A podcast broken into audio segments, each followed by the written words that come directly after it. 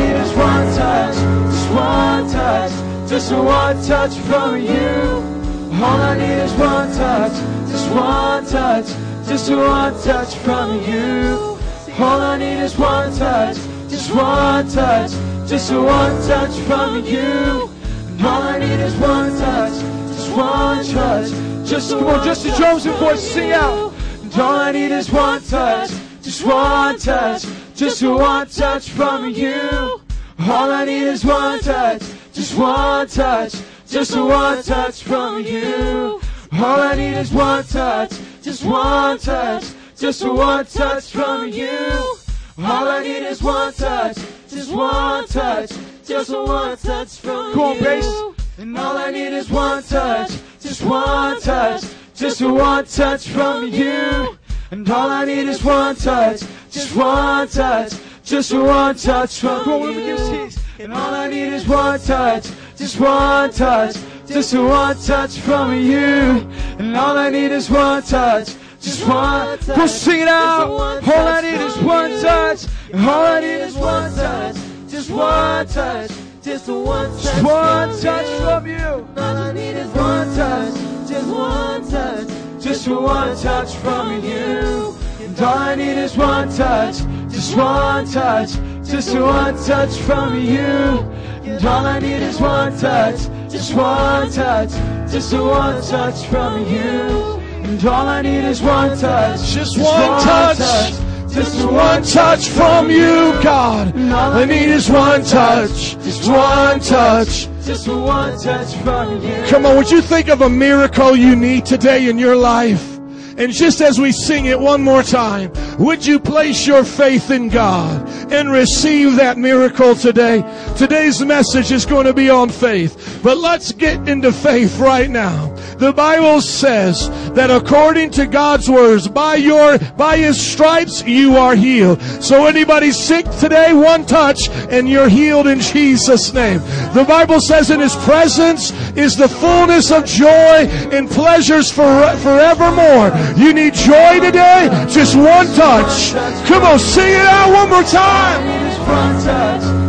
Just one touch, just one touch, just one touch from We put our faith in you, God. Just one touch, just one touch, just one touch from you. All I need is one touch, just one touch, just one touch from you. All I need is one touch, just one touch. Hallelujah. If you believe it, can you give the Lord a hand clap of praise? Hallelujah. A shout of victory. Jesus.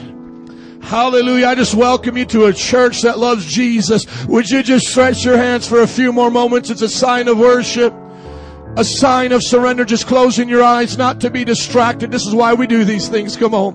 When the king would come into a city, they would raise up their hands. We see this in concerts today, but let's do it for God. And just raise up your hands and right now, 30 seconds, give him glory. Come on, tell him thank you with your lips right now. Come on, even before you see another miracle, come on, thank him, thank him. We thank you, Lord, for all that you've done. All the times that you've touched our lives. All the times you've been faithful. Oh God, you are so good. We thank you for your promises. We thank you for your word, oh God. We thank you for your never ending love. Come on, thank God for your family today. Thank God for your freedom today. Thank God for your health today. Come on, we thank you, Jesus. We thank you, Jesus. We praise you, Lord. You've been so good. You never leave us. You never forsake us. You're always with us, even unto the ends of the world. You're always with us. You're always with us. Come on, just as the music plays, you could stay in that attitude of prayer. What if somebody hears a word in their heart? We believe in prophecy. We believe in the gifts of the Spirit here. If anybody has a word, let the Lord speak and use you today. In the name of Jesus. Oh, we're people of your Spirit,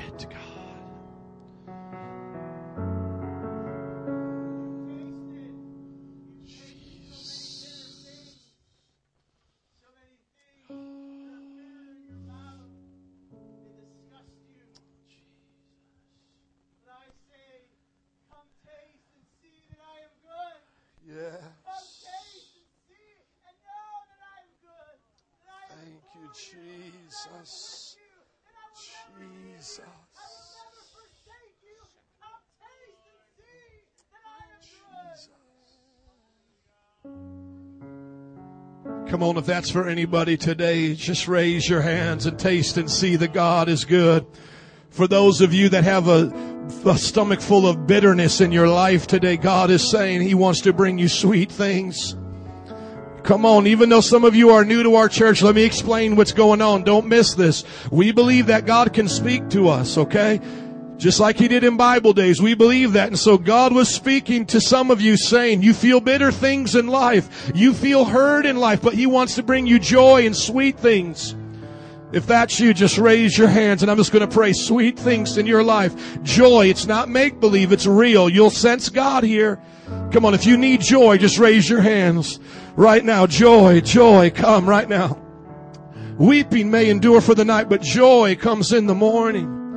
Every tear you've cried, God has bottled it up in a, in a bottle of remembrance. He hasn't forgot. He knows your pain. He's not saying forget about what's happened. He's just saying let me heal what's happened.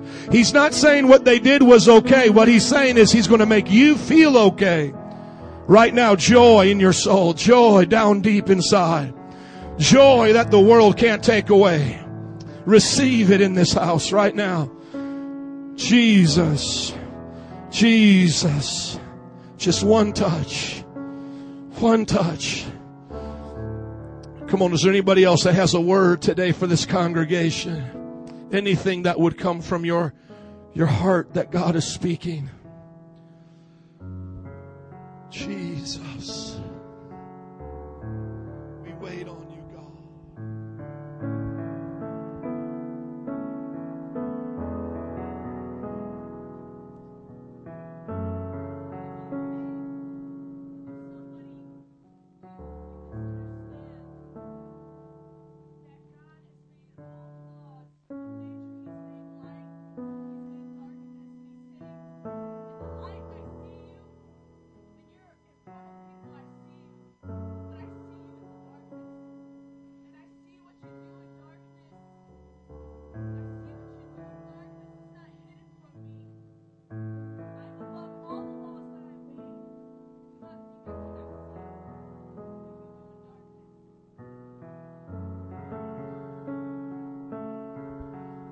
That's a word of repentance. If there's anybody here that's that's sinning or you're doing things that you're ashamed of, God is saying he sees those things. And he wants to forgive you of those things. Do you know what Adam and Eve did the first time they sinned? They ran naked and hid behind a bush and ran from God. And then they made things to cover themselves made of just fig leaves, vines, and isn't that what we do today when we make mistakes? We try to run from God. And then we try to cover up our life with just these fig leaves, you know, our education, our busyness. We try to point out to God, well, look at all the other good things I do. Look at all these other things. My friends, those things are just fig leaves. God sees right through you. It doesn't matter if you're following nine out of the Ten Commandments. You break one of them, you're a lawbreaker according to God. Come on, you know what, you know it's true. Somebody commits murder, they stand before the judge, they admit it, yes, I'm a murderer, but I've done all these good deeds all my life. They don't let off the murderer. So many times we think of God the same way. Well, God, I pray, I read my Bible, I go to church. Don't worry about the pornography. Don't worry about the lying to my spouse. Don't worry about the jealousy, the slander. Don't worry about the envy, the bitterness, the things that I hold in my heart towards my enemy because I do all of this. No, God is saying He wants the whole heart clean. 100%. If that's you today, you want the heart to be totally clean. Let's just keep moving with what God's saying. Just raise your hand now for this prayer and just say, God, cleanse me. Just cleanse me, Lord, and just begin to repent of that individual sin or those many sins. Just say, Lord, forgive me of blank and fill in the blank today. Lord, forgive me of anger, perversion, there is healing. One touch, one touch is all you need today. Will transform you. Come on, we're going to sing it again as some of you are just repenting and others are still just receiving that joy. Come on, just one touch. Let's sing it out. Oh, one touch. Jesus. Yes, God. There's one touch. Just one touch. Just one touch. Come on, if you're receiving joy today, receive it. If you're receiving forgiveness, Jesus. Or if you're hungry for more, Jesus. Sing it out. One touch. One touch. Just one touch. Just one touch from you. Oh God, all I need is one touch. Just one touch. One more time, everybody sing. All I need is one touch. Just one touch. Just one touch from you. And all I need is one touch. Just one touch. Just one touch from you. Amen. If that's you, just say hallelujah. And let's bless him. Amen. Amen. Slap your neighbor high five and say hallelujah if you can. I don't want you to greet as we normally do, so I'm just going to ask you in an attitude of prayer, please, just to be seated. It's so good to see you here this morning. You are filling up this second service. At first, second service was the biggest. Now, first service is the biggest. And today, I think we're just about tied. Come on, somebody. God is doing it. We went to two services in April. We're just about there right now. But I want to tell you about something that means so much to me that words cannot express. I just need you to understand this. I want to start with the picture, Ellie. I want to put the picture up first. There is a infanticide in our nation. The death of unborn children is what infanticide is to kill unborn children. Over 40 million children have been killed by the hands of doctors in American abortion clinics. This is the example of 11 week baby. You can see the fingers. You can see the feet. You can see the limbs. The head is missing is because they go in and they suck it out. This is an abortion baby. Our church is appalled by this. We believe our God is grieved by this. The first thing that Nazi Germany did, what Hitler did, was to get the, the German people to not believe that the Jewish people were citizens.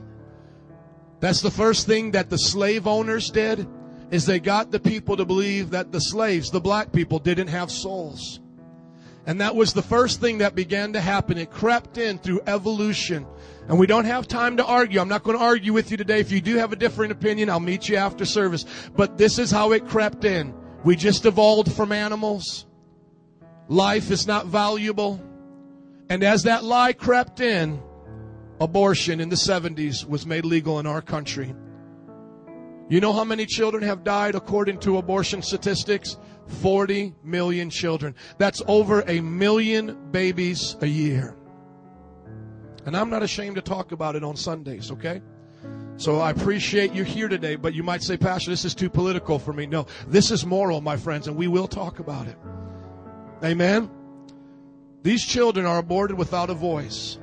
And people make all kinds of excuses and they make all kinds of lies to support this abomination.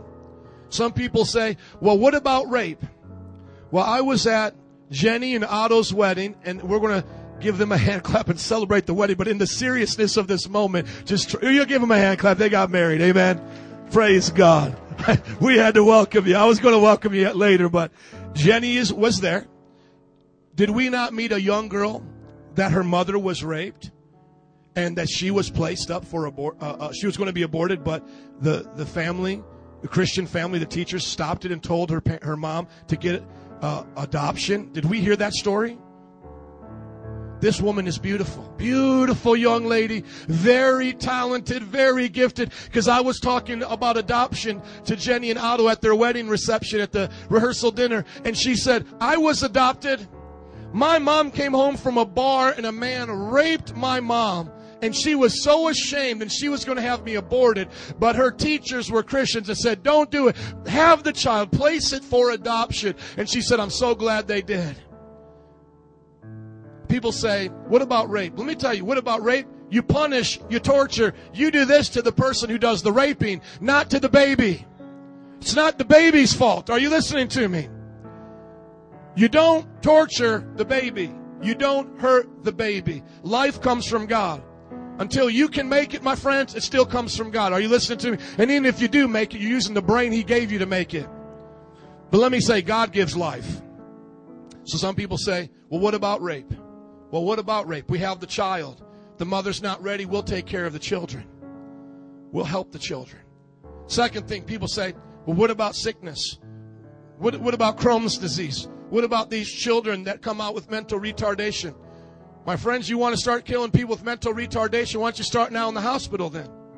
Do you know that Hitler began to kill grown adults? It's called euthanasia. He started killing the mentally handicapped, the older people, the sick. He said they don't deserve life. Who is it for us to decide that a sick or, or, or handicapped person doesn't deserve life? My friends, God gives that life and they deserve their life. Amen? So sometimes people say, well, what about rape? And what about the baby being sick? Let me give you the statistic 1%, 1%, one out of 100 abortions come with that in mind. The other 99 times, that means there'll be a thousand abortions, about a thousand abortions every day, 990 of them. You know what they're coming from? Birth control. People with selfishness. And somebody says, well, it's my body. I'll do with it what I want. Well, yes, in America, you can do with your body. You can cut yourself. You can do whatever you want. But you know what? That's not your body. That is another person's body. And that's why when you kill that body, your body keeps living. So the mother does not have a choice to do with somebody else's body what she wants to do. Otherwise, why can't parents kill their children right now? Hello? If, mothers have permission to kill children, why can't they do it right now? Because it's not your body. Now, let me just explain this. This used to be common sense to our culture. Used to be common sense, but it's not common sense anymore. We've lost our conscience. Our conscience used to guide us and tell us this is wrong. This is not right. I posted two videos on my Facebook that came from the first service, and I'll t- tell you the, about them. These are first term abortions, first trimester. My baby in my side, my mother, uh, uh, my wife's womb is this age right now, about 11 weeks. I couldn't imagine doing that to my children. But they have this thing called partial birth abortion, and it's overseas a lot more than it is here. And I have a video of a partial birth abortion survivor because they actually take the baby out and, and suffocate it and kill it after it's already out of the womb, fully living. A, a woman has survived this because she was in the garbage and a nurse found her and took her and delivered her. It's like a story of Moses. It's on my website, on the Facebook. You can see it partial birth, birth abortion has been legal in this country. To even kill a baby that could live outside of the womb.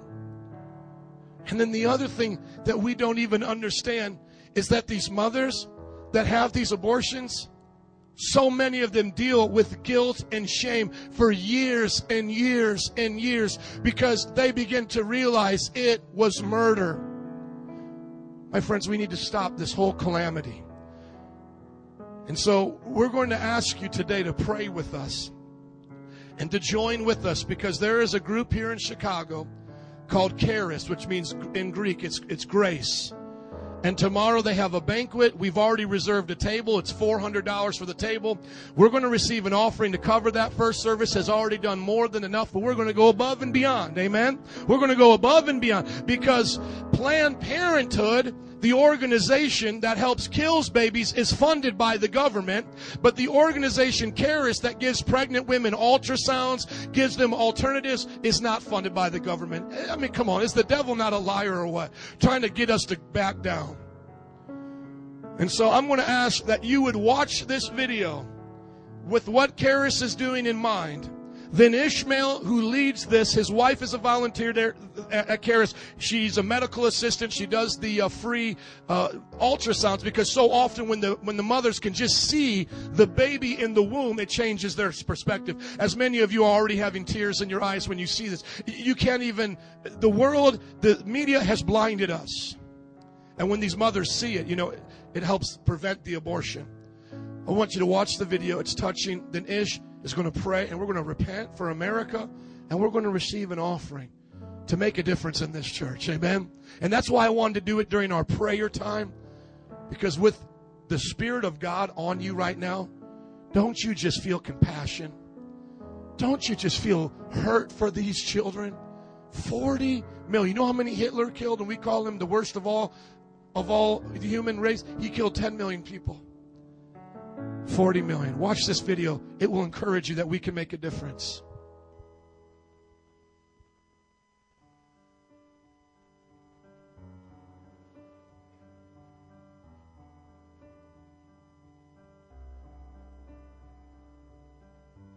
I came to Caris for a pregnancy test five months ago and found out that I was pregnant. For some reason, I just knew I was pregnant. Without saying a word, I'm sure my face described exactly how I felt. I couldn't believe that this happened to me. I was not going to have the baby. I was not working, I was behind on rent, and bills were stacking up. I was skeptical about my ability as a parent. This was not planned, and I never even thought about being a mom. I was very scared. This is how most young girls walk into our clinics feeling, as if they have no options. As a teenager, I was faced with an unwanted pregnancy, so I know firsthand how these girls come to Caris feeling. My involvement with Caris has given me a deeper look at how many ways women struggle in this state of unplanned pregnancy. Mary and I have been blessed with seven children, and it grieves me to think that any young woman would have to go through the experience of dealing with an unplanned pregnancy without someone to go to for good, loving counsel. But working at Caris gave me a first-hand sense of the passion and the desire of everyone on staff. I came to Caris with so many doubts, but after attending just two of the sessions, I realized that it didn't have to be as hard as I was making it out to be, because women in my situation were making it work. I came to Caris unsure about the baby until my counselor, Karen, introduced me to the New Beginning Support Group. I came the first day and never stopped coming. Caris was a vessel in which God showed me his grace. Through Caris, God enables me to offer encouragement, prayer, and discipleship to young women facing unplanned pregnancy. As I've gotten to know those who are Caris, I've been encouraged and inspired by their love for the Lord and for those they serve. We are involved because we believe that God passionately cares about the lives of the unborn and the mothers who experience the trauma of an unexpected pregnancy. I am passionate for the ministry because I see how God uses Caris to minister in a hands on way to women involved Through Caris, I was able to hear the truth, and that is that Jesus came to set the captives free. Through their post abortion counseling, I was able to accept Christ's forgiveness for my past decision to abort my child. We are hoping to be able to connect these single moms to the church while providing a much needed service. Ultrasound is one of the greatest technologies we have. It gives us a window to the womb. When clients see their babies, they're often moved to tears because of the reality of the life within them. Caris gave me my first ultrasound. It wasn't until I saw her for the first time in the ultrasound that I truly realized this is a life. Being able to pray that Caris' message changes someone's life and then being able to see the reality of that prayer is truly a blessing. I went from scared and helpless to empowered and confident. Now I am more confident than ever that I will make a great mother. I'm now looking towards the future with confidence. Each individual can make a difference in another life. God has used Caris to stretch my faith, to strengthen my resolve, and to broaden my understanding of the scope of Caris is a voice for God's compassion and commitment to all parties involved in an unplanned pregnancy the woman, the baby, and the others whose lives are touched by the pregnancy.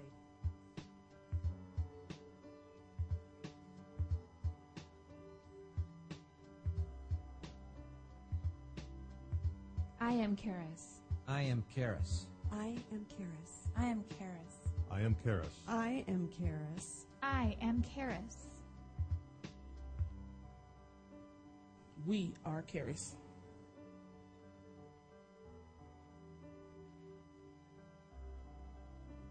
Amen. Can we bless the Lord for this organization? Amen. Would you stand up with me now? We're going to pray in solidarity. That means as one in unity for our nation. And let me share this with you as Ish. Would you please come? We need to repent for our nation's sin. Do we not need to repent for this grievous sin? Amen.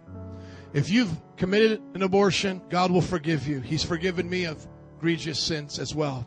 But as a nation, we need to repent of this. And we need to tell God we're sorry. And I want to encourage you when you vote, I can't tell you who to vote for, but I'll tell you what, you better know their stance on this subject right here. Because God's going to hold you accountable for what we've done by putting these men into office that legalize this genocide. Are you listening? This is a genocide of children. We're not picketing. We're not angry with people. We're defending the weak. We're defending the child. Okay. So just hear our heart today. Vote like a, like you have a conscience. If you could go back into Nazi Germany, would you vote Hitler out? If you could, if when they were still voting, they were once a democracy. If you were still voting, would you get them out? Come on, friends. We have a choice to make. Ishmael, you have two children, and you lost one in a miscarriage. And how many weeks was that child old in the miscarriage? He was 12 weeks. 12 weeks. And would you just stand up here? I want people to see you. At 12 weeks, we mourned with our brother because he lost his child. Not an embryo, not a thing. If it's not a baby at 11 weeks, what is it? A thing? Come on. And when he lost his baby in a miscarriage, and some women have gone through this, Robin, he knew it was a life. And yet God has given him a heart to protect these children that can get aborted in our city at the same year, weeks old. Would you pray with us, brother, with that heart? Dear Lord, in your wrath, remember mercy.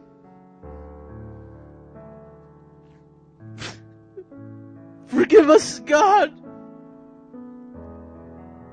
for selfishness, self-centeredness. Forgive us, God. For the infanticide of so many. So many. There's so many. There's so many. There's so many.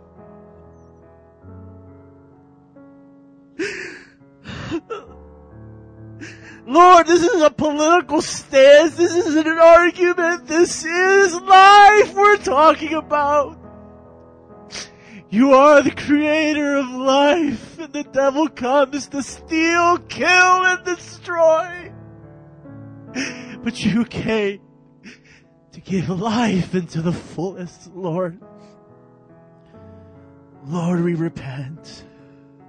And as we repent, we receive your charis, we receive your grace. Pour it out on us, God! Pour it out on us, Lord! Lord, I pray for the mother. I pray for the baby. You love them both. Lord, we stand for them. Change us in America. Change us in America. Change us. Do I have ten people? Do I have ten people here? Do I have ten people, ten righteous people here that will pray with me? Do I have ten that will pray with me? Do I have ten that would pray with me for this? Lord, change us, change our hearts, God. We repent. Forgive us, Lord. We receive love. We receive grace and mercy. In Jesus' name. Amen. You may be seated. Ish, would you stay up here? Berto, thank you. This is all that we ask you to do. Uh, did we already fill up those four seats? Are they still? Okay, there's two more seats available if you want to come to the dinner uh, tomorrow. If you have a time, uh, it will be at six o'clock. Uh, he'll give you the address. Six thirty. Six o'clock. He'll give you the address. The church is already pitching in money, and we're just asking you to give a gift because the body of Christ is a lot of us working together. And if I could, by by you know Metro Praise money, we would do this in 30 seconds. You know, we just we can't do it. That's why they're doing it, and we're going to sow seed into that in, that ministry. Amen. And so all you have to do, we're not taking up an offering now. All you have to do in the back at your convenience, whenever, make it out to Metro Praise and just put Charis, C H A R I S, to whatever you want to give, and we'll give it to Charis tomorrow as one check. Amen. And I just want to ask Ish, uh, Robin to come, and we're just going to pray for them because they represent us in this ministry every week. And maybe you could share with us what you do at the ministry so we can know how to pray for you. Well, um, I started at like five years old doing the Walk for Life, which um, we raise money for the kids and walk 10 miles and raise money to save the, the, the babies. And then they stopped that. So then I started to do ultrasounds for the pregnant women that would come in. And you could see like the change in their eyes. Like like if you're a mom, if you see your unborn child just in your womb, you're excited, especially if you want the child. But once you hear that heartbeat, it changes everything. And so we've seen people's eyes just open, like scales just fall, like life just come in. And just from hearing the heartbeat of their unborn child. And like, that's an amazing thing because you can't just do that anywhere. Like, when you go to Planned Parenthood, they won't do an ultrasound for you. They won't show you your baby before they kill it. They will just say, You want this? And they'll just kill it. They'll vacuum it out. They'll cut it up inside you and vacuum it out. But no, Charis will have this awesome technology. They have to pay for it, but they'll do for free and show you your child. Show you the hands, the feet, the spinal cord. They'll show you and they'll show you their heartbeat. And that is what is so important. And that is what we need to keep up because we need to save the babies' lives. And if it wasn't for Kara saving all these babies' lives and changing the mothers' hearts and people getting saved through this, then what would happen? So that's what I do. Can you guys just face me? We want to pray for you. Could some of the elders just come quickly around them?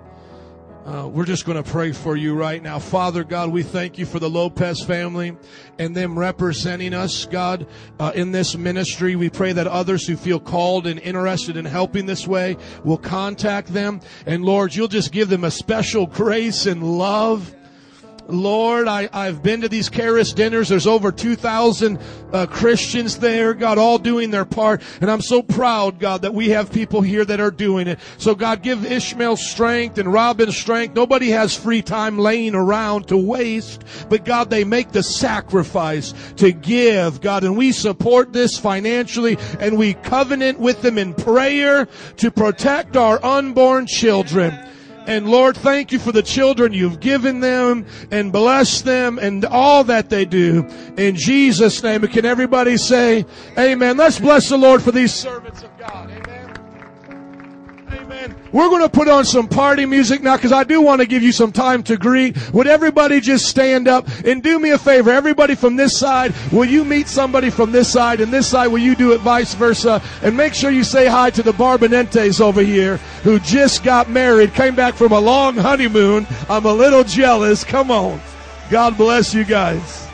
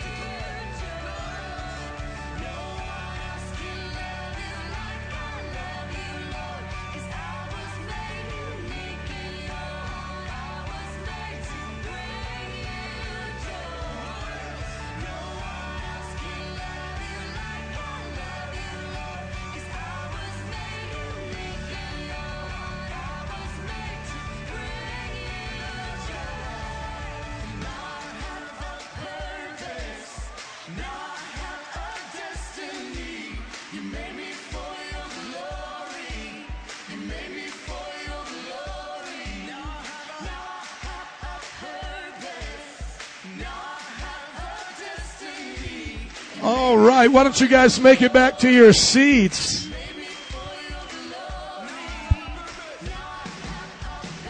Yeah, take each other out for dinner, for lunch. Amen. Awesome. Wonderful. You can turn down the party music, Mon Frere. God bless you. How many happy to be in church today? Can I hear a woo woo? Amen. Praise God. We're doing good things. And uh, we want to welcome you to our second service at Metro Praise, 11 a.m. Also have a 9 a.m. service for you. And uh, Wednesdays we have midweek prayer meeting and Bible study, and also programs for our youth and uh, children, which is called Royal Rangers and Impact. That's really cool. And do I got any elevators here? Elevate. Come on, every Friday doing it. I hear some good reports, man. God is showing up. So make sure you you guys keep coming out to Friday nights. God is doing so many good things here. Uh, this uh, not this Wednesday, but this month at the last Wednesday of the month, we're doing a harvest party here. Okay, so the last last Wednesday of the month, bring your children, come yourself. You can dress up like Moses. I've dressed up like Pharaoh before. Uh, it's you know nothing nothing bad. Okay, we're not dressing up like Freddy Krueger or whatever. It, it doesn't necessarily have to be Christian, but if you can get your children to stay Christian themed, I think it will, you know, be good for them. But it's basically just going to be a costume party, free gifts, lots of fun, a little bit of movie here, Christian movie, games in the parking lot. Want you guys to come, and it's all F-R-E-E free. Can somebody say free? Amen. So it's October 26th at 7 p.m. Want to make sure you guys come out for that. And then the last Sunday of the month, we're going to do Bring a Friend Day. Okay. Guess what we're going to do on Bring a Friend Day? Okay, we're going to bring a friend on Bring a Friend Day, right? Now you see all these empty chairs. Everybody go, oh. See, these empty chairs need some people to sit in them. They're representing our friends. They're representing our family. And I want you guys to invite somebody. Because if we all invited one person, this whole place would be filled. And guess what? That day, we're going to give a special presentation about Jesus. It's going to be very simple, but very powerful. So just tell them, say, you got to come to this service. It's going to change your life. And then everybody gets candy. We're just going to give it out because I know I like candy. Any adults like candy? Amen. So we're just giving candy out because we're not going to let the devil out party us. Amen. Because there ain't no party like a Holy Ghost party because a Holy Ghost party don't. Amen. And you know where I got that from. I lived in New Orleans seven years, and whenever Mardi Gras would come, we would have Holy Ghost parties, man. People would get set free and love Jesus. So it's going to be exciting.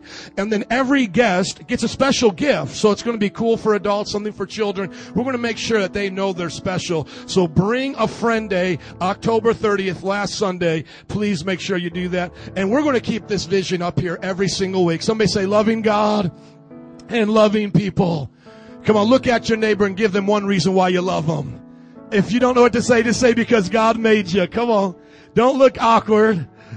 Come on. Amen. I love you because you're beautiful. I love you because you're handsome. I love you because you're in church this morning. Come on. You know, we need to love people, especially the unborn, like we learned about today. And the way that we're going to love God and love people is by connecting everybody to the cross. Can somebody say connect? Amen. The way we want to do that is through life groups. Is anybody excited about life groups today? Woo! Come on. And in life groups, you got seven for adults meeting throughout the week, three for youth. You can get plugged into our seven step to spiritual growth class where a leader will start to disciple you and give you the fund, uh, fundamentals of the faith. And you know the fundamentals are fun. Can everybody say fun? Fundamentals. Amen. See, it's fun. And you're going to be in the fundamental class by showing up at life group, home Bible studies, no pressure, come as you are. And they're very, very exciting. And we got them even for youth. And then if you're like, man, I'm so hungry for God after this, like you just ate this book up like it was an appetizer. Here is the full meal, the filet mignon, our 201 class. Do I have any 201ers in here today? Amen. Joe in the back. There he is. He's not ashamed. And, uh, you know what? That means there's a lot more room for you guys to come and it happens here Sunday morning. So we do Sunday school, but it's a class, and you got to go through the first one, and then everybody goes send.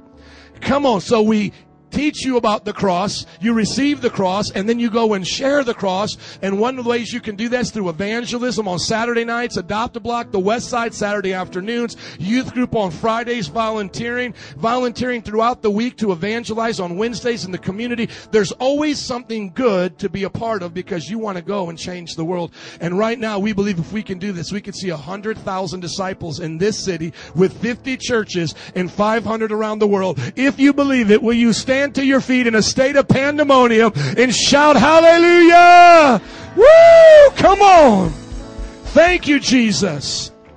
Some of you are asking about how is Wicker Park. Please stay standing. We want to receive the offering now. Uh, Wicker Park is a new campus. We started Tuesdays in Wicker Park. It's going well, and you can check that out on the website. And there's already people in discipleship class on the Tuesday night. So God is moving. So don't wait around. You can start even right now. We are a church that lives to give because God has given so much to us. We give it back to Him. Because of your support, this church is now on its way to being debt free paying its bills, doing all that God has called us to do. I want to encourage you to keep being faithful. Those of us here is the ones that make the difference. We can't ask the people on the streets to do it. You know, you ever see those Christian guys out there in the white suits with their little buckets? I just feel so embarrassed that they feel they have to go and beg on the street.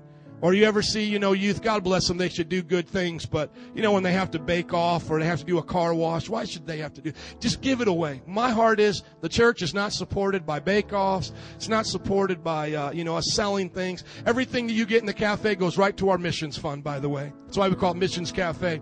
Our church is supported by tithes and offerings. Can everybody say tithes? Can you say offerings?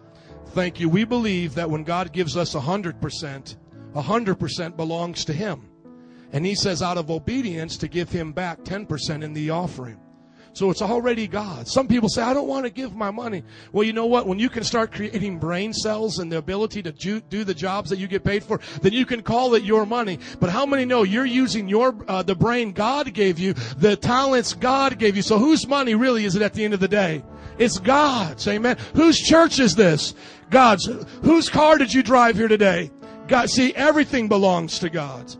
God. And he asks 10% to come back as a tithe. Why does he do this? Because I believe for three reasons. To break the love of money off of our hearts so that we will never love it, so that we can store treasures in heaven, so that we'll have, be heavenly minded and not always think about our things down here, and so that then we can change the world. Break greed, store up treasures in heaven, and by changing the world, you can boast even today you can say, wow, my church is a part of Charis. I didn't even know that. Yeah, by you giving tithes and offerings, you're helping support Charis. You didn't even know that, but now you do. Because when we show up tomorrow with a Metro Praise check, guess who gave that check? Metro Praise. Are you all tracking with me? Because I don't know if you think pastor's a millionaire and I do everything here. I do nothing financially except this. So that means everything that's done here is by the people and for the people. Amen? So we're just asking everybody, please be a consistent tither.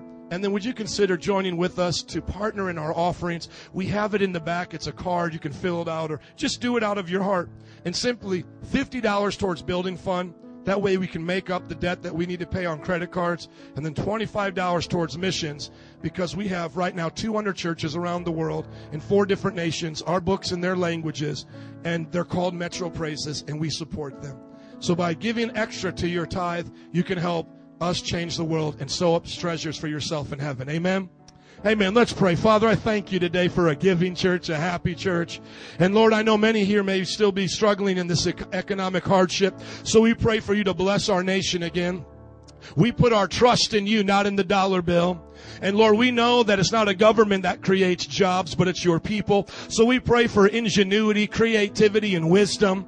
And Lord, we pray for uh, favor and good decisions to be made by our government and our Congress. And that, Lord, you would bless this nation again. Make it a blessing, God, to the nations of the world. And Lord, we pray for our missionaries in Nigeria, Nepal, Pakistan, and India, and the 200 churches they oversee to provide for them and protect them in their times of persecution and be with our servicemen and women who serve us overseas by protecting our freedoms as well. And Lord, we just pray your prayer one more time that when we give, it's given back to us, pressed down, shaken together, and running over. Make my life count for you, Jesus. I want to be a giver. In Jesus' name. And everybody said, Amen. Can we say what Paul said on the count of three? One, two, three. And my God will meet all your needs according to the riches of his glory in Christ Jesus. Will you come rejoicing as you give today? Thank you so much. Come on. Let's get excited today. Thank you. God is good. Thank you, Jesus.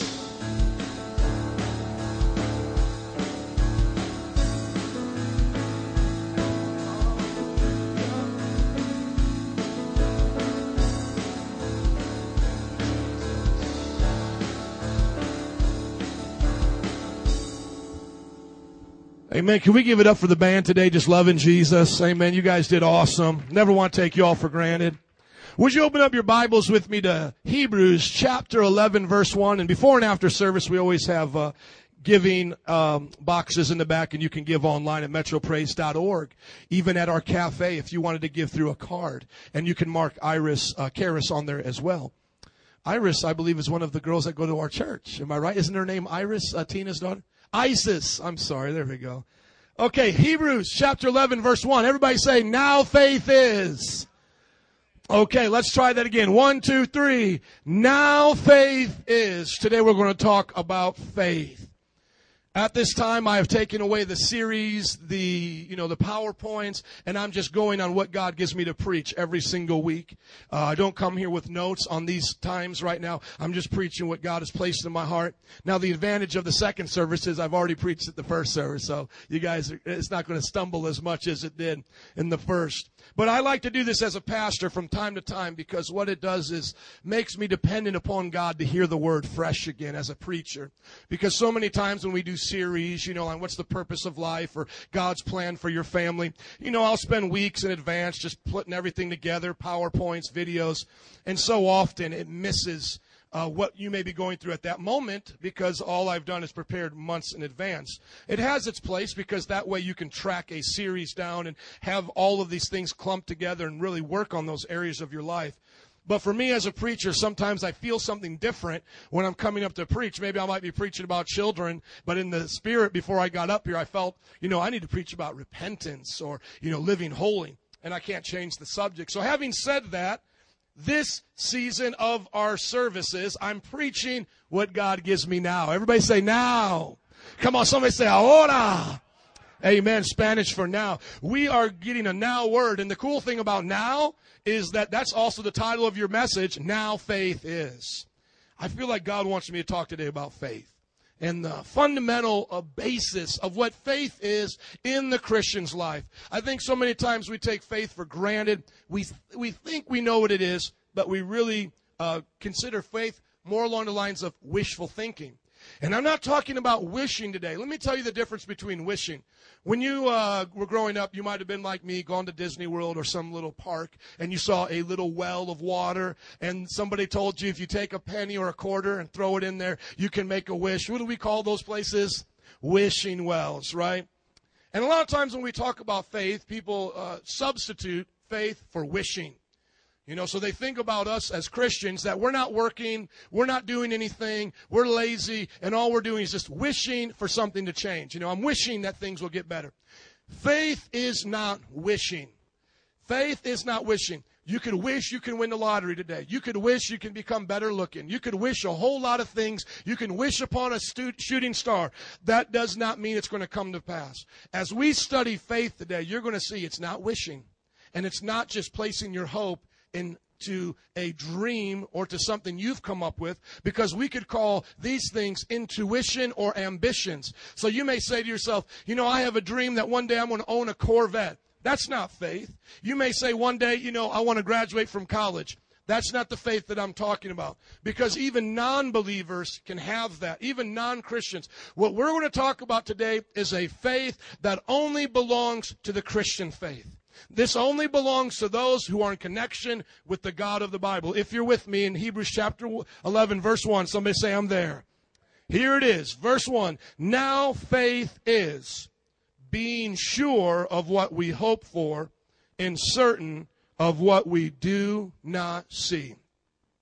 The Greek word for faith is pistis, P I S T I S, pistis, and it means to trust in God. Here, by the very definition of faith, you're learning it's not hopeful thinking and it's not ambition. It only belongs to the category of hope in God. And you might say, well, what about other faiths? What about people who put their faith in Allah? People who put their faith in Krishna? That doesn't apply here. That faith is not recognized according to the Bible. This faith that we're learning today is only faith when we're putting our hope and trust in God. So when I say I have faith in God, it's the God of the Bible. And when I say I have faith to have a good family or faith that uh, this church is going to be blessed, I am not putting my trust in my own intuition and I'm not just wishing for things to change. I am putting my hope and trust in God. Is everybody with me? So when we talk about today, you having a blessed faith, uh, blessed family by faith, we're not talking about you just thinking what I can do to be a better mom. We're not just talking about what you can do if you're saying I need a job, I, I, I have faith to get a better job. We're not just talking about you going out and applying for jobs today. We're talking about things that you can't even see. Things that are not even able to be done in the natural world. If you tried, you never could do it by yourself. This can only be accomplished by God, and God, in His uh, wisdom, has made the connection between His miracle power, which, which we're calling the deeds He does by faith. Miracle power, the only way we tap into it is by faith. That's it.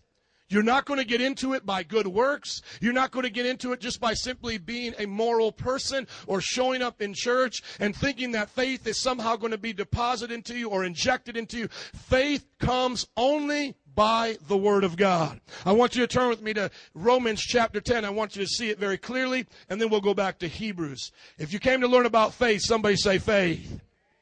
Amen. Romans chapter 10, verse 17, I believe, it's going to give you the key to how faith comes. Because has anybody ever heard this statement before? I've lost my faith, or I'm losing my faith, or my faith is down, you know, I don't have a lot of faith. How do you get faith when you lose it? Do you go back to the lost and found and pick it up? Do you go buy it at a store for $1.99 a pound and say, I'll take three pounds of faith today? I'm going through some hard times. No, how do you get faith? Here's how you get it right here. Very simply. You don't get it by getting better education, by working harder, and all those things are good. And I'm going to explain it. I'm going to tie it together. But you have to understand faith is not in itself the work of man. It is the gift of God. Look at it in verse 17. Consequently, faith comes from hearing the message, and the message is heard through the word of Christ. So we're going to put it in a very easy way to understand. Faith comes by hearing, and hearing by the word of God. Faith comes by hearing, and hearing by the word of God. We're going to do this little nursery rhyme together like we're in Sunday school, okay? Just put a smile on your face. Some of you aren't smiling, okay? Now say it. One, two, three. Faith comes by hearing, and hearing hearing by the word of God. Faith comes by hearing and hearing. So how does faith come? The word of God. Now let me ask you a question. If you're not hearing the word of God, can faith come? So think about this. Where does doubt come from? Not hearing the word of God. So when somebody says, Pastor, I need help with faith, can I just say, okay, come right here, close your eyes, raise your hands, and I'm just going to take a step back and go, bam, receive faith. Whoa! Did you get it? Yeah, I got it. Is that how you receive faith? Like I have a bucket of faith, I'm going to splash it on you. Or how about this? A cloth that has faith on it, and I'll sell it to you for $1.99 plus shipping and handling. And then you sleep with the cloth, you drink the holy water, and there's your faith. No, faith comes by hearing, and hearing by the word of God. So just track with me right here if I'm going to have the biblical kind of faith, trust in God, I have to hear God's word. And if I'm not hearing God's word, then what am I living by? What is seen? What is seen? And so many times, those of us here, and, and we should be rational beings, and I do believe that, that we should work hard and study and, and do all of these wonderful things in our own effort. But so often, when we do those things, we think that that's all there is to life. I'm going to work hard. I'm going to get an education. I'm going to teach my family right and wrong. And then at the end of the day, God's just going to bless me. And sometimes we think about God's power and God's blessing. It's just like the cherry on top of everything else you've done by yourself. So you pull yourself up by your bootstraps. You went to school. You got those good grades because you're just so smart. You got chosen to go to that great college. You worked even harder and you graduated. And because you had a shining personality, you got that great job. And now because you work, you do all these things. And just at the end of the night, you're just going to say, Lord, just bless my life. And maybe you might just get a little promotion. And that's just God's little cherry on top. Boop.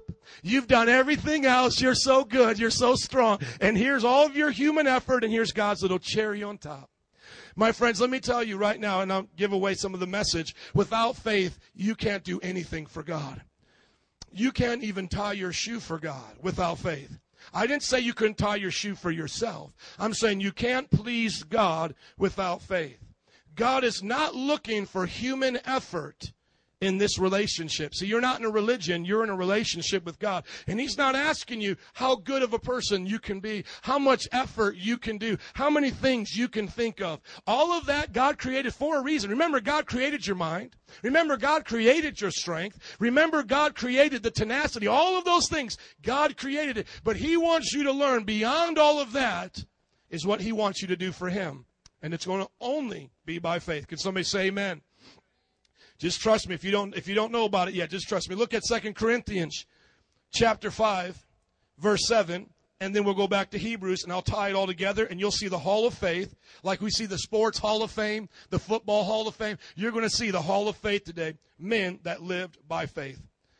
Look at Second Corinthians chapter 5, verse 7. It says, We live by faith, not by sight. Why is it Christians should uh, why are we commanded to live by faith? By things that we don't see, by things that we can't explain. Does God want us to be ignorant? Uh, you know, when you look at Christians throughout history, are they ignorant? Would you say Sir Isaac Newton was ignorant? Would you say that the men that, uh, you know, established all of our governments here in America, were these men ignorant? You know, Samuel Adams and all these, were these men just, uh, one, one, uh, one tool short of a tool, uh, toolbox here? You know?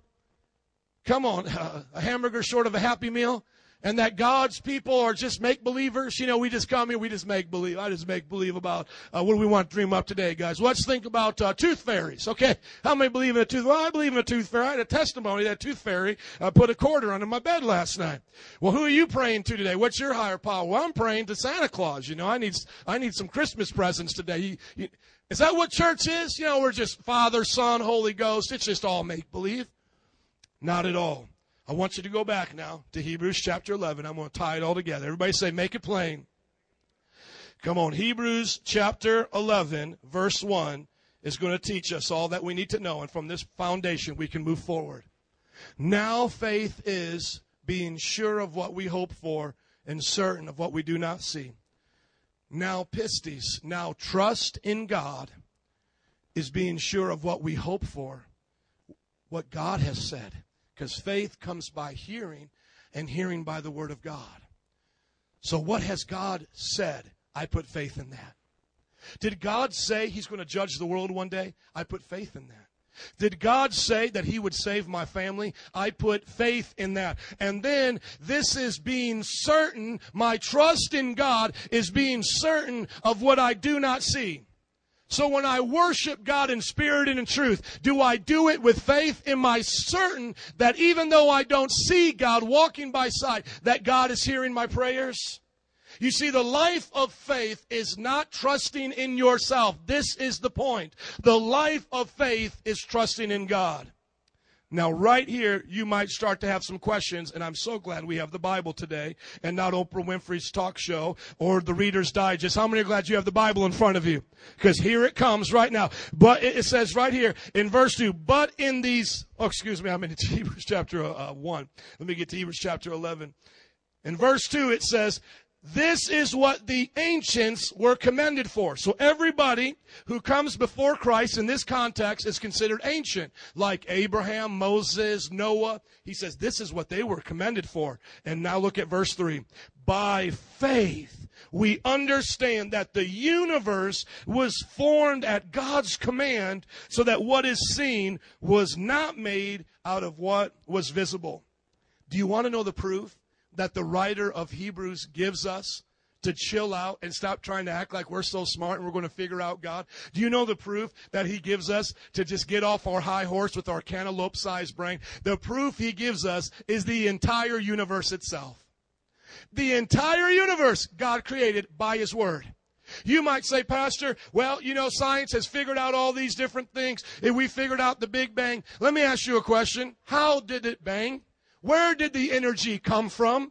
Where did it go when it banged? How did it become organized? You see, I believe in a big bang. I just know who banged it. God said, let it happen. Bang, and it happened. You say, Pastor, that doesn't sound scientific. Let me just give you some evidence to this so you know that we can still use our minds. Francis Collins, the leader from appointment of Obama to be over the entire genome project, a multi-international project to discover and write out the entire gene code mapping the DNA is a Christian who wrote a book that God is the creator of the universe, gives lectures at Harvard. Do you think Francis Collins is pretty smart? Do you think he's smarter than your science teacher? Do you think he's smarter than you? Why do you think Francis Collins, who led out the gene code appointed by Obama, is still a Bible believing Christian? Because he understands that even though the universe has all of this uh, complexity, all of this life, it cannot be explained by the universe itself. For example, if I'm looking at, say, a product like this, my phone, does the explanation of the phone and its creation come from the phone itself? No, because this phone to exist couldn't have come from itself. Is everybody tracking with me? I'm not trying to mess with your mind. Just follow with me. This is cosmology. This is the origin and the, and the argument from cause. This could not have caused itself to be. It had to have another cause. And for a long time, people were saying that the universe caused itself and that the universe is eternal. One of these people that believed this was Albert Einstein because he did not want to believe in an actual finite time that the universe started. To the point that even when his research started to contradict this, and we'll get you the uh, information if you want, this is not just a preacher making it up on Sunday.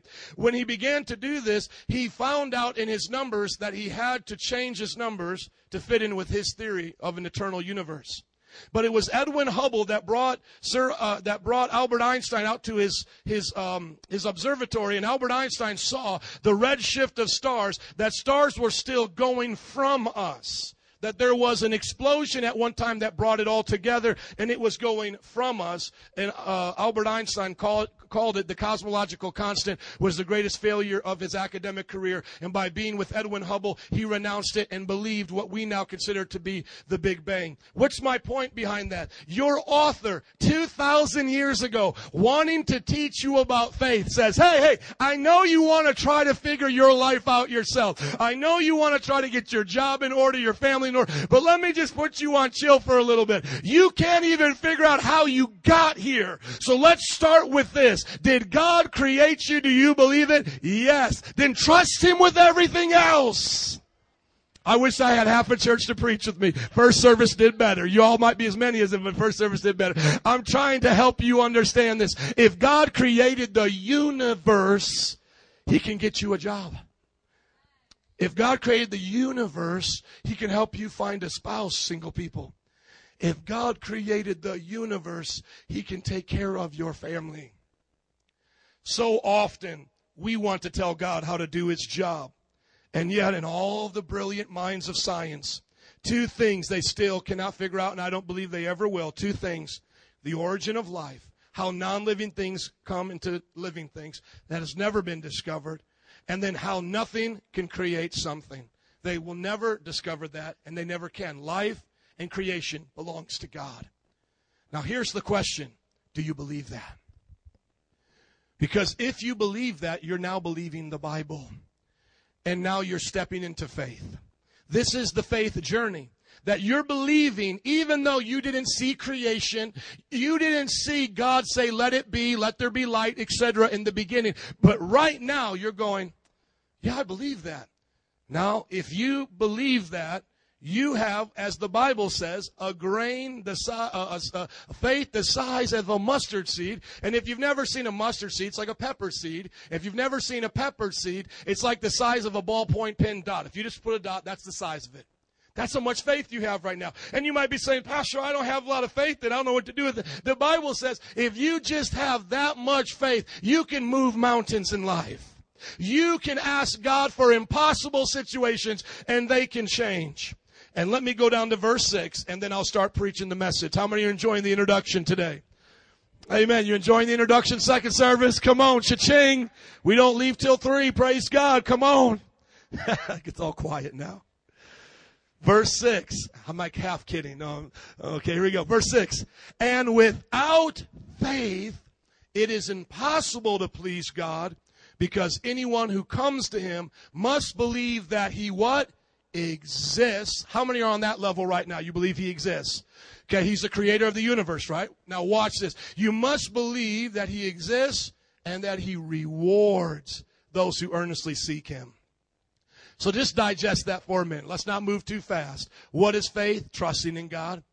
What does faith look, faith look like? Being sure of what God said. Hearing His word and saying, I believe it. So if I'm losing faith, I need to go back to God's word. Right? That's how faith comes. Now you're learning right here that faith is the way I please God.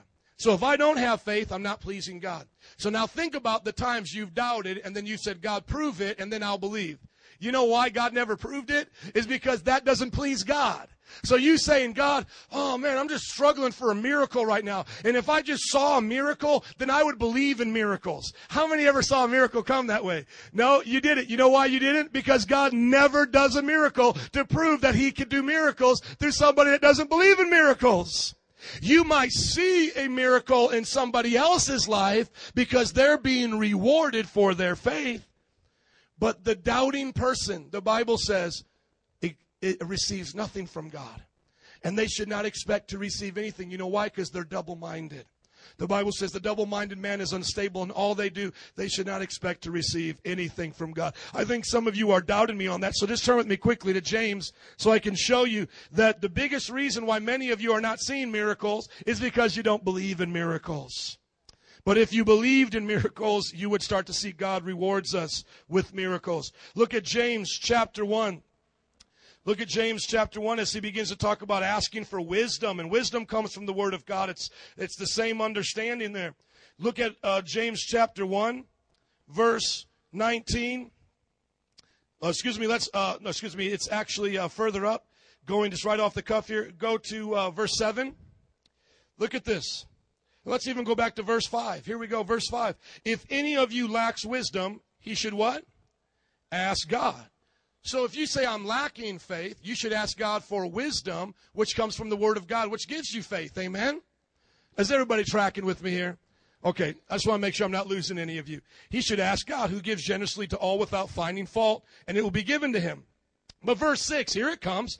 But when he asks, he must believe and not doubt. So if I'm doubting already and I'm saying, God, I need some help to stop doubting, if I'm doubting that God can even get me out of my doubts, I should not expect to receive anything because he who doubts is like a wave of the sea, blown and tossed by the wind. That man, everybody say that man.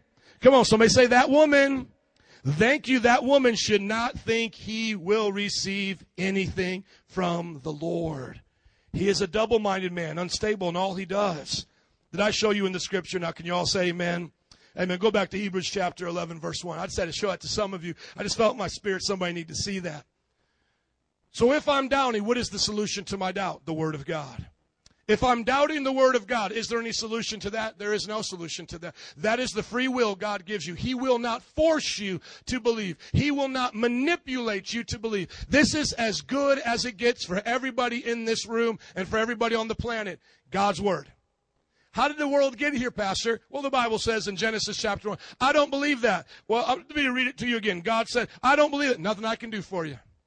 Nothing I can do for you. You don't believe in the God of the Bible, and you're saying you want evidence outside of the God of the Bible. He doesn't move outside of the God of the Bible. That's because he's the God of the Bible. Is everybody with me? So you say, I want to go get evidence for God outside of the Bible to prove the God of the Bible. Never will happen.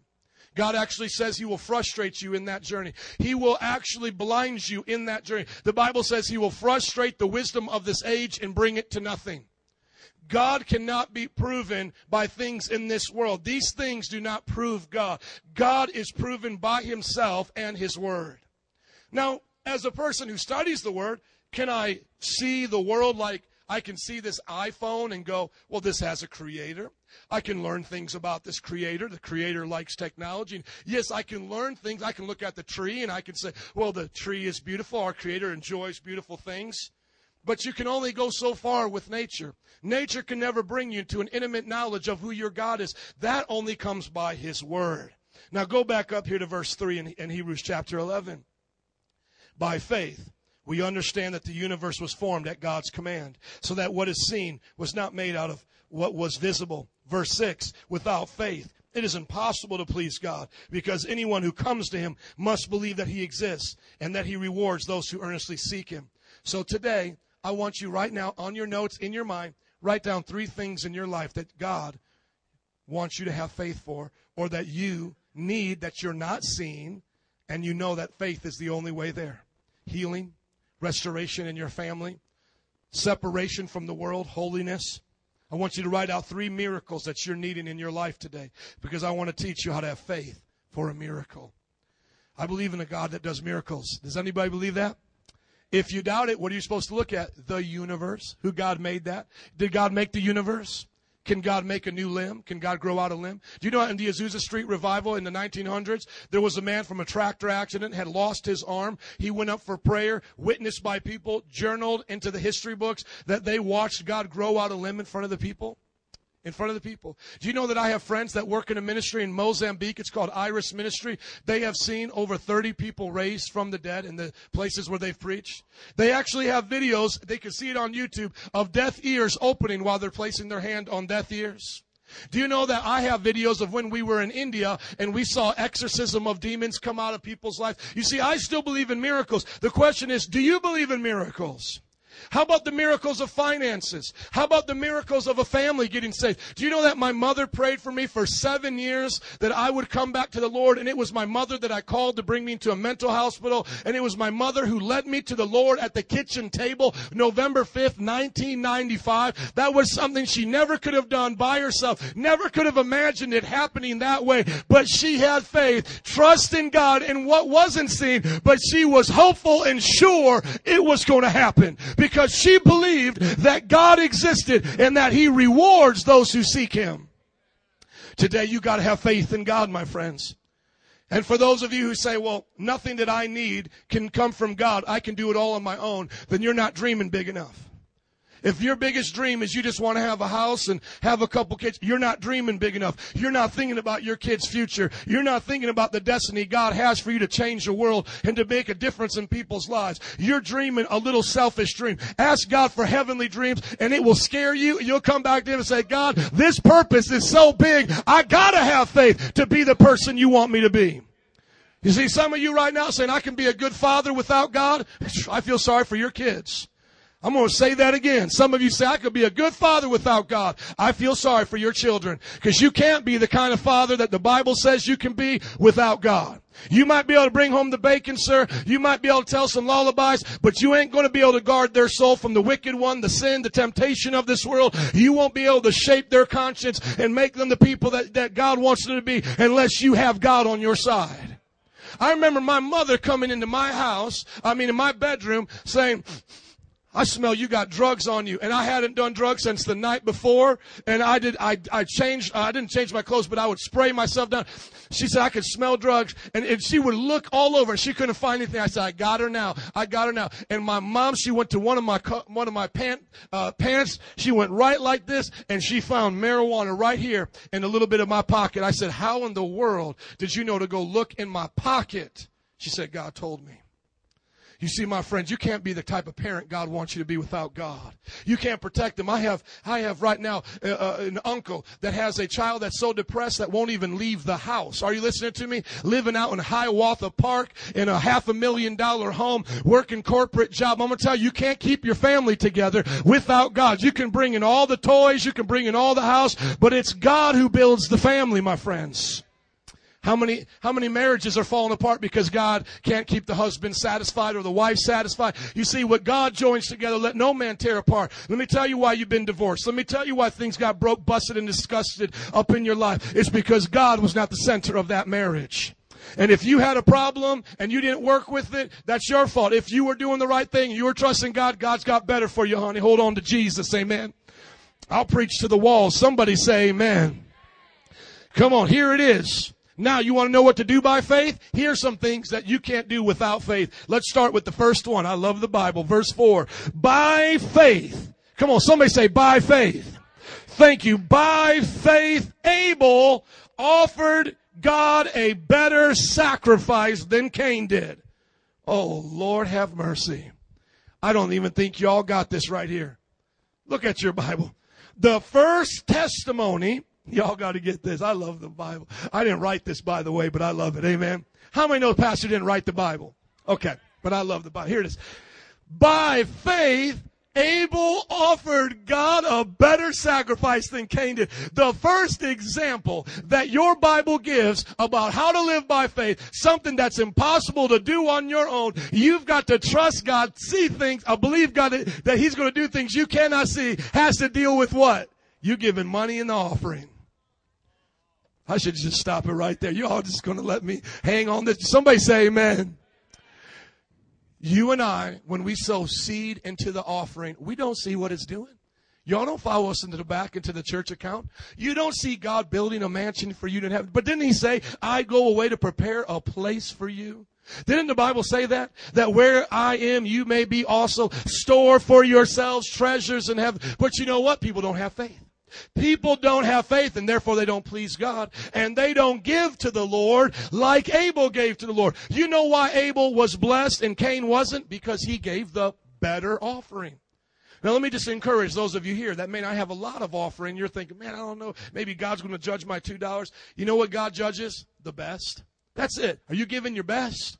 Did you give your best? Did you give your best? Did I give my best? See, God knows what your best is. And the problem was when Cain showed up that day, he gave God second best.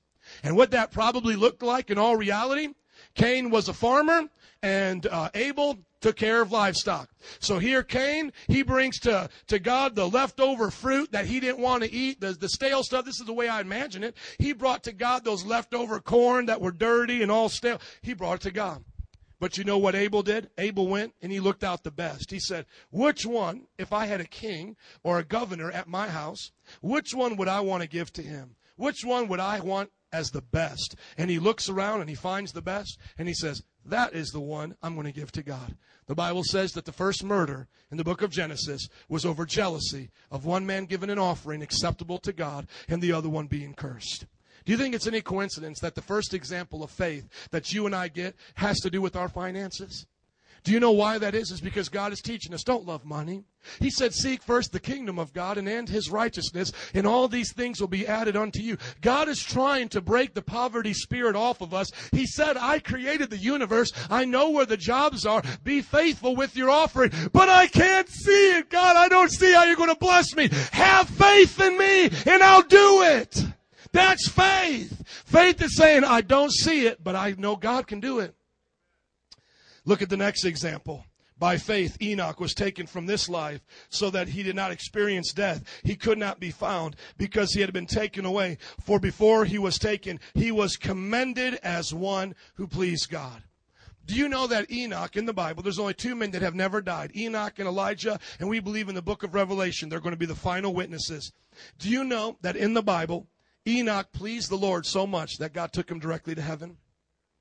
How did he live a life that pleasing to God? By faith. Now I want you to take on your notes right now three things in your life that you struggle with that you think you can never stop doing. You can never stop smoking. You can never stop cursing. You can never stop being bitter towards your enemies. You can never stop, uh, you know, looking at pornography. Never stop fighting. Write down three things in your notes right now that no matter how much you've tried, New Year's resolutions, you cannot stop. Can I give you some encouragement as you're writing them down? By faith, you can. By faith in God right now you can. When people look at me, they say, Pastor, you sure did good for yourself. You know, my friends who knew me back in the day, they're like, man, you used to do drugs. You were crazy. I was a high school dropout. Man, you did so good for yourself. You know, the best I did for myself was become a high school dropout, arrested eight times. That's what I did for myself. You know what Jesus did for me? The day I accepted my Lord and Savior into my heart by faith, that day set me free from drugs and alcohol. I haven't touched it in 16 years. 16 years. And then how about things that nobody knows about deep inside my heart? It's by faith that God keeps me pure from pornography, anger, and jealousy. It's by faith we live morally pure lives. How are you doing living a moral life right now? When was the last time you lied? And don't lie right now, let's be honest. When was the last time you took an hour lunch and you were only supposed to have a half hour? When was the last time you, you came in late and actually said you were there on time? When was the last time you fudged numbers on your taxes? When was the last time you took something that didn't belong to you? When was the last time you told somebody something that wasn't true to benefit yourself? That's just lying. How about this one? When was the last time you put something before God? God says, I go first before everything. When was the last time you let something get before your prayer time, your Bible reading time? When was the last time you put God on the back burner, didn't show up to church for a few weeks so you could do these other things? How about this one? Covetousness. How you doing on coveting? You ever seen something that somebody else has and say, I deserve that. I want that. I look at those shoes. I need those shoes. I need that house. I should get that promotion. Covetousness. How about obeying your parents, young people? You're doing pretty good. You're perfect at that. We need to get you the star. I'm a perfect child. Obeying your parents. Four. How many have I gone through? Four.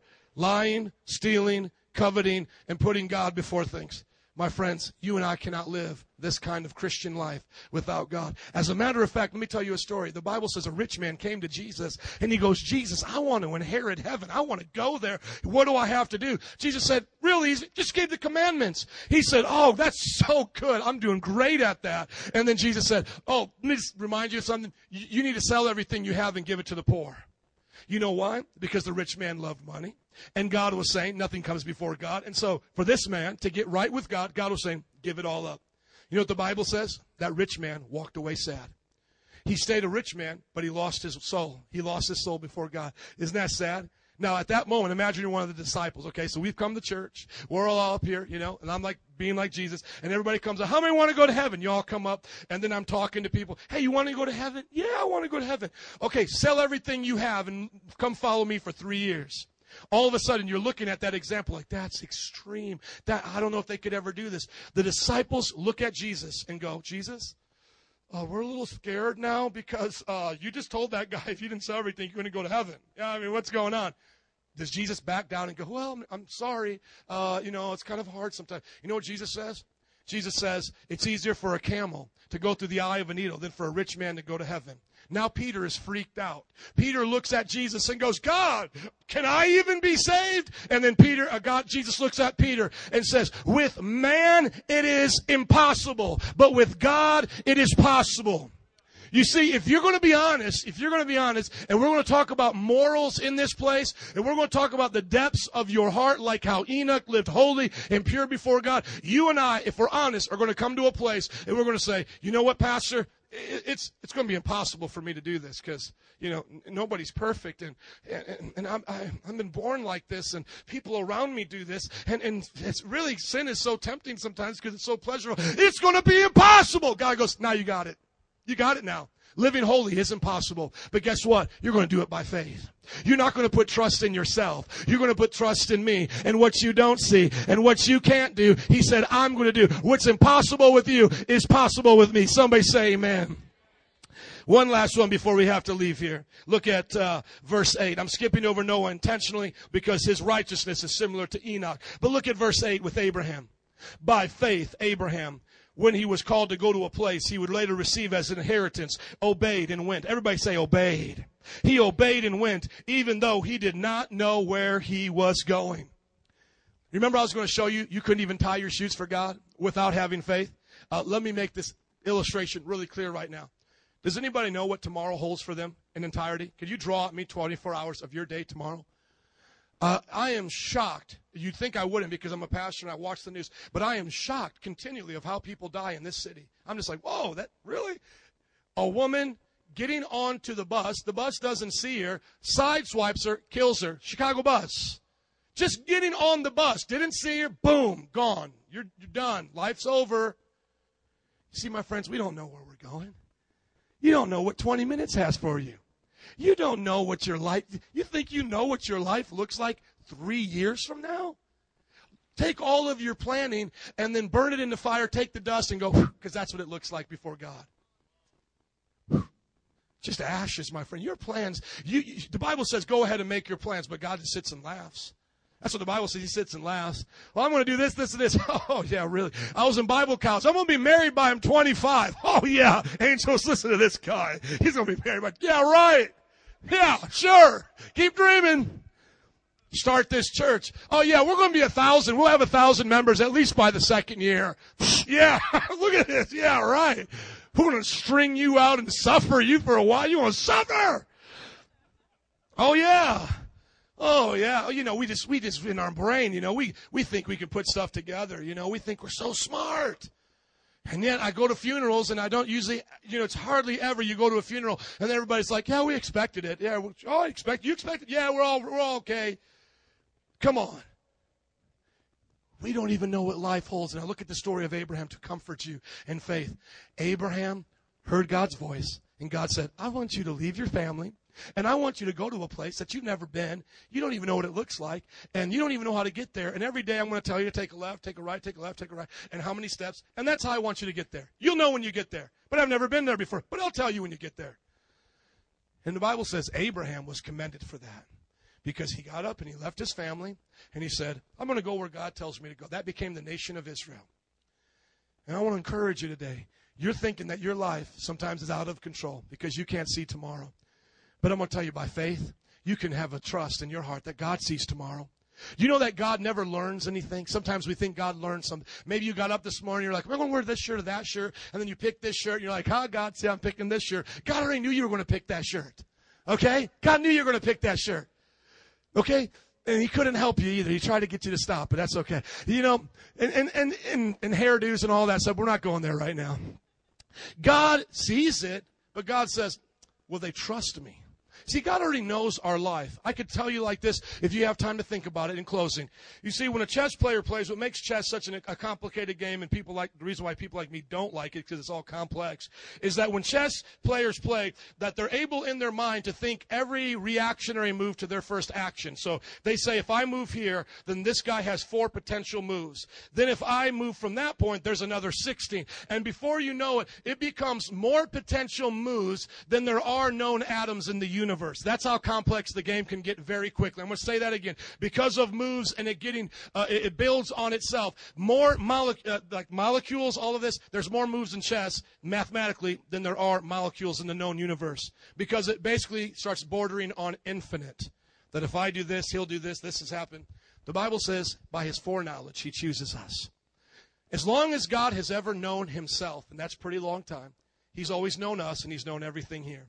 And when God looks at our lives and this creation, He's played out the entire thing. If they're in this situation, they'll make this decision. If they're in this situation, then they'll make this decision. It will affect their kids this way and then their kids after them. He's done it for the entire human race from go. At the moment He created Adam and Eve, He was already the lamb slain before the foundation of the world.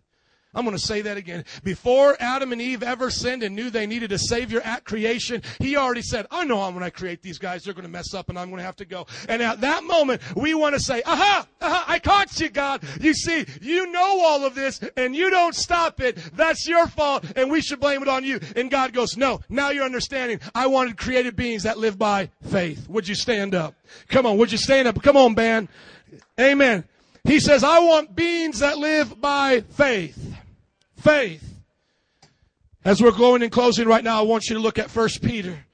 First Peter, and let it encourage you. I didn't even get to preach all the message in the last service, but I want to encourage you with this today. First Peter chapter 1 gives us hope in the midst of our trials. And I want to encourage you with this today. I'm not making light of your trials or the troubles that come upon you, but God is in control and faith in Him matters, my friends. Chapter 1 of the book of First Peter. This is what he says.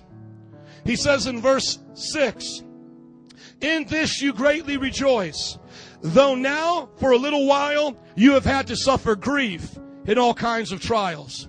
Has anybody had trials in this life? Come on, things that you're just like, man, why did this go wrong? I didn't think this was going to get this bad. How many have had times in life where just you suffer grief? You ever gone through a situation where it just feels like life just punches you in the gut and just takes the breath out your lungs? Watch. Verse 7 These have come so that your faith, of greater worth than gold, which perishes even though refined by fire, may be proved genuine and may result in praise, glory, and honor when Jesus Christ is revealed. Everybody say this with me. Everything is Father filtered. By faith, I believe that everything is Father filtered. When that water comes out of that spout, it passes through that filter. Everything in your life is passing through God's filter. And the way that He wants you to go through this time of grief and time of trials and tests in this world is by faith. Faith that says, I don't see how it works out. I don't know what my life looks like, teenagers, when I'm 30 years old. I don't know what it looks like when I marry again. I don't know what my children are going to be like when they're 40. But right now I'm trusting everything I go through is Father filtered. I put my faith in you not in myself, not in wishful thinking like tossing a quarter into a wishing well. I put my faith in your word. You said me and my household will be saved. I put my faith in you, even though my children may be acting crazy right now. You said that I would be blessed to be a blessing. I put my faith in you, even though I got fired and I've lost my job and the economy's going downhill. I put my faith in you that you said, by your stripes, I am healed, even though the doctor said I can't be healed. I put my faith in you. God, I trust you when I do not see. I don't live by sight. I live by faith. I believe that you exist and you will reward those who seek you. He will reward you. You have got to determine in your heart today, I'm not going to doubt. You might say, I have doubts. That's normal. Let me tell you, doubt your doubts today. Doubt your doubt. Say, oh, why am I doubting? God already promised this. Put your trust in God. He created the universe that even the greatest scientists still can't explain. He knows your heart. He can put you back together again. He can heal you. He said to Jeremiah, I created you with a plan and a purpose. God knows the days before they ever started. He said in Psalms 139, He's counted out all your days and written them in a book. And if you were to take His thoughts and try to count them, they would outnumber the grains of sand in the sea. Jesus is with you. He said He'll never leave you nor forsake you. Though you don't see Him, He's still with you. God is on your side. Keep the faith. When you get tired, keep the faith. When people leave you, keep the faith. When people say God has left you, like Job and his friends, keep the faith.